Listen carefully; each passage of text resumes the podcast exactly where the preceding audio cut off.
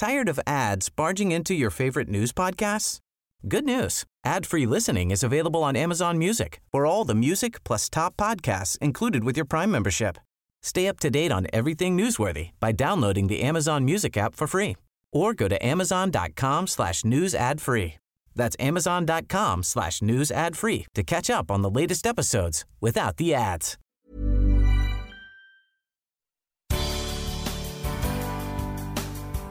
Good morning. It's 8:30 on Tuesday, February 21st. I'm Desare Frazier. This is Mississippi Edition on MPB Think Radio.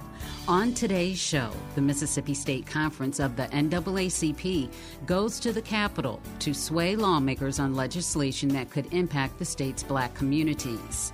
Then we continue our look at CDC, a report on youth's mental health, especially the effects on marginalized groups. Plus, a quirky museum adds a special HBCU line to its collection. This is Mississippi Edition on MPB Think Radio. The Mississippi State Conference of the NAACP is meeting with lawmakers at the state capitol today. Top of mind is a collection of bills that would grant the state more control over the city of Jackson. The most hotly contested piece of legislation is House Bill 1020, which would expand the capital city improvement district and establish a special court jurisdiction with appointed judges and prosecutors. State Executive Director Charles Taylor says such a move would take voting power away from the majority black population of Jackson. It is an anti democratic bill, and we are all about pro democracy.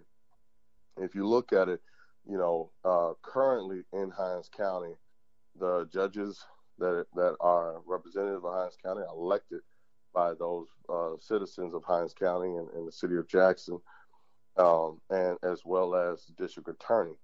What HB 1020 would ultimately do is dilute, dilute the voting power of those Hinds County residents, and particularly, uh, you know, with Hinds County and the city of Jackson being overwhelmingly majority black, this is an attack on, on, on voting rights for black folks in the state of Mississippi. You know, is is you know this is that that bill makes us nervous. But also think about that. You know, it's not just about this one bill, H HB 1020. It's about the package of bills that we've been seeing uh, across the, the last few legislative sessions, where they have taken this district, the CCID district, that was originally designed to pave roads and weaponized it to be uh, a champion for anti-democratic policies and practices. And so, you know, as we look at uh, Senate Bill 2889, which will regionalize the authority of the, the Jackson water system, this is another bill that we oppose. And, you know, the unfortunate piece of this is that it, the name is misleading. The bill doesn't create a regional authority for the water systems throughout the Jackson metro area, it just creates a regional authority for folks to control the water system in Jackson. So how is it that you have a, a, a, asset that is solely owned by the city of Jackson, but you want the voting power and the a governing power of that of that water system to be controlled by uh, those who are also in the suburbs? I wanted to talk about the CCID. That would create a district that encompasses a part of Jackson that is majority white in a city that overall is majority black. What do you think it says for the state to be trying to intervene in Jackson this way? It's dangerous. And, you know, it's funny because for a state uh, that's always talking about the federal government not having too much oversight, for uh, lawmakers who are uh, adamant about no big government, this is the quintessential example of big government and is actually uh, a quintessential gov- example of government oversight. And it is inherently racist. What they're trying to do is functionally create a city within the city of Jackson. Right now, Jackson is, is, is an 80 plus percent uh, majority African American city, which means that the majority of our candidates that are elected in Jackson are, are uh, black preferred candidates and uh, so so hence many of those folks are African American. Uh, with that being said, the same thing in the county. This is a way to control a piece of the city without having to speak to that. Um, the other thing that I wanted to say about it is that you know what what it creates is a scenario where I am a citizen of Jackson. If something happens to a citizen of Jackson now, well, dealing with the police in terms of uh, JPD, we can call our mayor, we can call the police chief, we can call our city council members. You know, I, I tell you, you do this to Jackson today, what happens to the rest of the state, state, state tomorrow? The other thing is, this is dangerous because if this creates precedent, if we create this kind of precedence in Mississippi, this is not going to stop there. You're going to see the same thing happen in cities like Birmingham and, and Alabama, or cities like Atlanta and Georgia, um, where you have state the state trying to come in and take over control just because they don't like the officials um, that the citizens have elected. That's not how government works.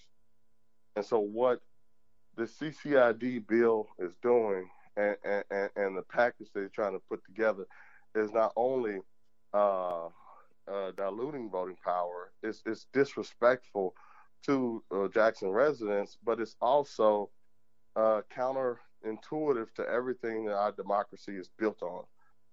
It is the definition of anti democratic. How do you see a lot of these bills that are based around Jackson coming back to the idea of race? Well, here's the deal. So you have the CCID, which is which creates a it's a majority white district in an overwhelmingly majority white city. There's no coincidence that is these areas that they want to do one to create the CCID from the first place in terms of beautification, and then secondly, when they weaponize it to say we want to create a court where these individuals can have this kind of control. It you know, it's if if Jackson was a majority white city, we would never have seen something like this. If Jackson was a majority white city, what we would likely have seen from our legislators is trying to do things to support the city. What this is fundamentally doing is taking the voting power out of black folks, uh, uh, out of the hands of black folks. So their solution, once again, in, in our red state, with our very checkered past, is to say, let's put this on the backs of black people. Let's sacrifice African American voting power. Let's sacrifice democracy. And it's and it's and it's unfortunate. That's MPB's Kobee Vance speaking with Charles Taylor. Taylor and the NAACP are also advocating for other legislation, bills he says that would help all of Mississippi. And he wants lawmakers to take a less adversarial tone towards the capital city. Stop looking at Jackson as your stepchild. Look at Jackson as your capital and city and invest in it. Some of these things would have you can do that would have impact on the entire state. One, expand Medicaid. The expand Medicaid is a billion dollars more that comes to the state from the federal government, but it helps to support our hospitals because quiet as it kept, uh, you know, you have rural hospitals dying across the city, I mean, across the state, but it, the, our, our hospitals within the city of Jackson is struggling because Medicaid hasn't been expanded. You know, um, let's invest in jobs and education. Let's fully fund education in the state of Mississippi. If you fully fund education in the state of Mississippi, you would, you know, instantly we would see great, great level improvements um, and, and, and, investment in our in our uh, uh, uh, public schools across the state. This will have huge implications on Jackson. Charles Taylor is state executive director of the NAACP. Coming up, we continue our look at a CDC report on youth mental health especially the effects on marginalized groups. This is Mississippi Edition on MPB Think Radio. Hi, Larry Morrissey with the Mississippi Arts Commission. Please join me and my colleagues for the Mississippi Arts Hour, where we have in depth conversations with different creative Mississippians. That's the Mississippi Arts Hour, Sundays at 5 on Think Radio, or download it as a podcast. This podcast is a local production of Mississippi Public Broadcasting. It's made possible in part by contributions from podcast listeners. Please consider making a contribution by going to the Donate Now tab at mpbonline.org. Thanks for your financial support. This is Mississippi Edition on MPB Think Radio. I'm Desare Frazier. More teens and adolescents are exhibiting behaviors that point to struggling emotional health and stability. According to a new study from the Centers for Disease Control and Prevention, nearly all indicators of poor mental health, suicidal thoughts, and behaviors increased between 2011 to 2021. Dr. Jahan Sebkhan is a physician psychiatrist at the University of Mississippi Medical Center. In part two of our conversation, we examine the profound mental health effects bullying and harassment have on marginalized communities. There's a huge disproportion between, you know, equality and equity and inclusivity. Um, I think as a society, we have definitely come a long way, but there's still definitely more work to be done where inclusivity is probably the most prominent aspect that I've noticed. Uh, I see this displayed quite a bit in you know the patient population that I deal with, and uh, I see this quite a bit on the the schooling side as well. Because um, we do have some, I have some trainees that will go out to the schooling, and then when they come back, you know, we would have discussions, and they they're also noticing that as well especially in the high school side. Are you noticing bullying? Uh, it, right now, there's the controversy over a bill in the legislature about the trans community and preventing children under the age of 18 from having um, surgeries and other things that would affect their sexual identity. Are those things happening in the classroom in schools also challenging girls? Yeah, definitely. You know, it comes up, um, and we definitely deal with with these uh, with these individuals as well in our clinics, and you know, based on our conversations, our interactions with them, that that's definitely. Uh, I would agree with that statement. That that's again the lack of full or you know whole inclusivity is still missing. Uh, I, you know, it is good to hear also that there are some schools that are making accommodations, but again, it's there is this isolation that is happening, whether that's intentional or unintentional. That's regardless of that fact, the isolation is still there. In this report from the Centers for Disease Control and Prevention, uh, they mention school connectedness can help with mental health. Do you think that that is the case? Yeah, absolutely. I think that's a great idea. Um, uh, you know, the, and I'm glad it's kind of more of a vague idea because there's, there's, so many different aspects of connectedness that can be implemented. Uh, you know, connectedness from the security to the you know uh, teachers to the principal to the counselors to anybody that's you know on the medical side. We've we've seen this quite a bit. And uh, as part of our treatment plan we oftentimes recommend you know parents to to reach out to the school and work on an IEP when I hear school connectedness I see kind of a, a subset or a version of an IEP IEP stands and, and, for individualized education you. plan and uh, that's you know that is some an accommodation that the schools can offer to individuals that have mental health issues or uh, any medical issues. Now, this connectedness aspect, I kind of you know I'm paralleling that or comparing or making an analogous comparison that I can see how this would be offered if it was offered to everyone rather than an individual, but with the you know with modifications and with adjustments, like having a bit of individuality. I know this this sounds strange because I'm saying let's let's have this general plan, but there's there's certain aspects that can be that can be individualized if that makes sense.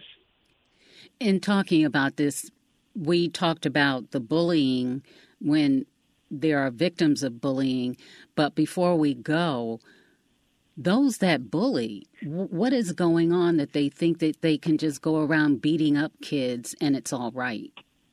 Yeah, that's a great question. Let me put it this way. Let me tell you about my experiences with when I come across uh, people that identify themselves as bullies. They're usually, you know, I, I have come to the conclusion that violence definitely begins, begets violence. Uh, that's probably true most of the time where they have seen that behavior being displayed to them or they've experienced it or heard about it. And that's one, one possibility. Another possibility is maybe they have an underlying mental health issue.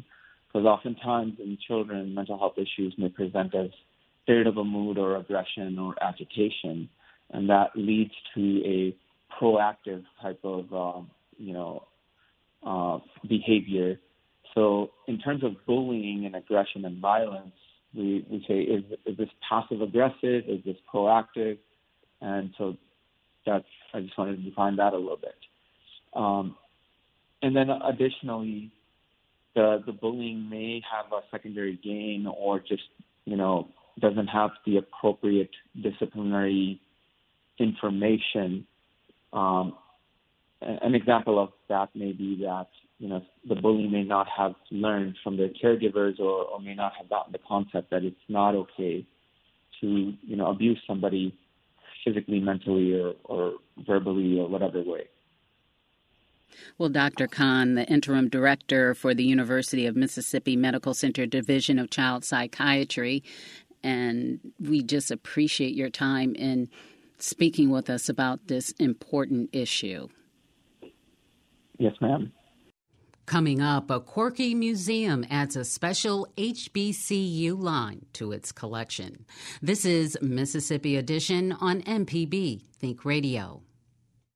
Hi, I'm Ryder Taff, Portfolio Manager at New Perspectives, a fee only financial advisory and co host of Money Talks. Each week, we take your personal finance questions and tell you about a money topic we hope you find helpful. Money Talks can be heard Tuesdays at 9 a.m. on MPB Think Radio. Podcasts can be found on our website, money.mpbonline.org, or on your smart devices podcasting platform.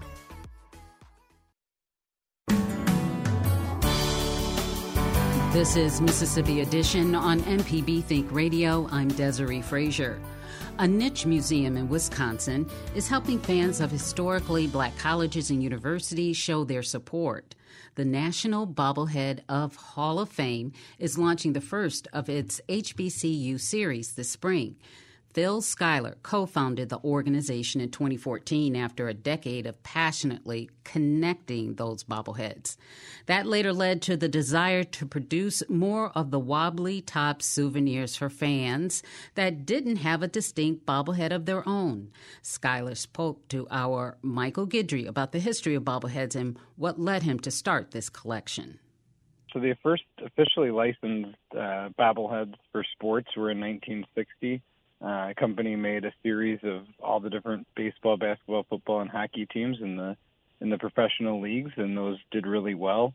Uh, you could buy them at corner stores or at stadiums, and uh, people started to collect them. Kids would sometimes play with them and, and break them, uh, but yeah, they became a pretty cool collector's item, and were popular throughout the 60s and sort of faded away in the 70s and 80s, but then rose in, in popularity in the late 90s and early 2000s and have been the, the number one promotional item at stadiums ever since and continue to be very popular for people to, to purchase and give as gifts or add to their collection.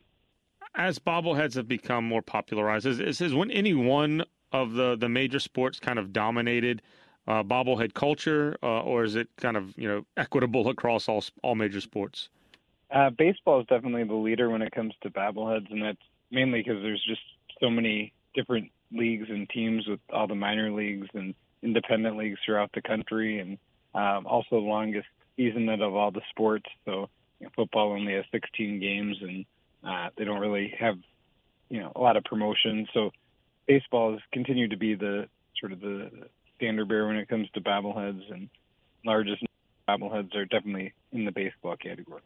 And now I'd like to shift to a, a, an initiative that you at the, the Hall of Fame and Museum have started with recognizing HBCUs and this collection of HBCU bobbleheads. Uh, where did that idea come from, and, and what are you hoping to accomplish with it? Yeah, so as we look, you know, on on a daily basis of what new bobbleheads could we, uh, you know, get into motion. Uh, a couple year or so ago, we realized that there hadn't been bobbleheads for any of the HBCU schools really. Uh, so both at the retail level or as a giveaway. So we thought that seemed odd, and so we did some more research about uh, the different HBCUs and tried to look into why there hadn't been bobbleheads and couldn't really find a, a good answer. And we're a licensed producer of most of the a lot of the college bobbleheads, and so we started to add the HBCU schools and start the art process for those schools. And so, yeah, it was really sort of uh, surprising to us that there had never been bobbleheads uh, for all the HBCU schools. And so we wanted to change that. And, uh, you know, it's a, a win-win because gives fans and alumni and students a source of pride with the bobbleheads and also uh, benefits the school because the percentage goes back to the school for every bobblehead that's sold. Now, this uh, initial series focuses on 13 HBCUs. What was it like um, selecting those 13, and and then what was the what was the, the, the back and forth, the communication with university leaders like uh, as as you uh, undertook this? Yeah, so we did quite a bit of research on the HBCUs and tried to select, you know, sort of the, the largest and also the most historic and some of the ones with biggest fan bases and uh, get a really good selection, uh, both you know geographically split as well. So there's not just uh, you know schools in one area. It's really a, a broad selection of schools, and so yeah, we selected a little more than 13, but the first series has 13 in it. We have several more in the works, so we'll have a second series coming out soon uh, for more schools, and hopefully additional series after that. But yeah, it was a pretty smooth process uh, with the collegiate bobbleheads. We just um, submit a request to add the schools and receive a response back, and sometimes we have to provide a little more information, and then we submit art and get feedback on that art. Uh, so it's been a seamless process, and really the most feedback has come since we released the bobbleheads, which was on uh, Friday, February uh, 17th, and we've received just a lot of really great feedback from uh, schools, from students, uh, alumni, members of the community, just uh, even you know things people thanking us for for creating the series, which is something that we don't always see when we produce new bobbleheads. So the, you mentioned the the process of the artwork. How much did how much did you cater to to, to each school when it came to developing the artwork? Yeah, so every bobblehead is completely customized uh, to the school. So it has uh, the school's mascot with the colors and logos, and uh, really each one's a unique piece. And so it's not something that's just a, like a cookie cutter tiger or uh, ram or something. It's the actual mascot from the school with the colors and logos and uh, the poses that the mascots make. So yeah, it is really uh, you know a unique item and something that I think this the uh, fan bases and communities can be really proud of. All right, well, Jackson State University, the, the largest HBCU in Mississippi where, where, where we're stationed, is part of that uh, initial series. But I have to ask, uh, are there plans for, for some of the others? Um, we have Alcorn State University, Mississippi Valley State University, Tougaloo, Rust, some of the smaller ones. Uh, what does the pipeline look like for continuing the HBCU series? Yeah, it's pretty robust. Um, a couple of the ones that you mentioned are in that pipeline, so it's uh, going to be exciting for fans in the area because uh, we'll continue to release them and uh, have additional series. And yeah, a couple of schools don't have mascots, unfortunately, so we're trying to see if there's something unique we can do uh, with those schools. But most schools have mascots, so it's uh, something that we can do for uh, you know most all of the HBCUs, including the smaller ones. And so yeah, we'll continue to to work through the list and continue to add new schools and um, and create new bobbleheads for the fans out there because we've definitely seen that there is uh, demand there and uh, people are really enjoying seeing their school and their mascots turned into bobbleheads. All right. Well, Phil Sklar, co-founder of the National Bobblehead Hall of Fame and Museum, uh, thank you so much, and we look forward to seeing what comes next in the HBCU collection. Thanks, Michael. Appreciate it.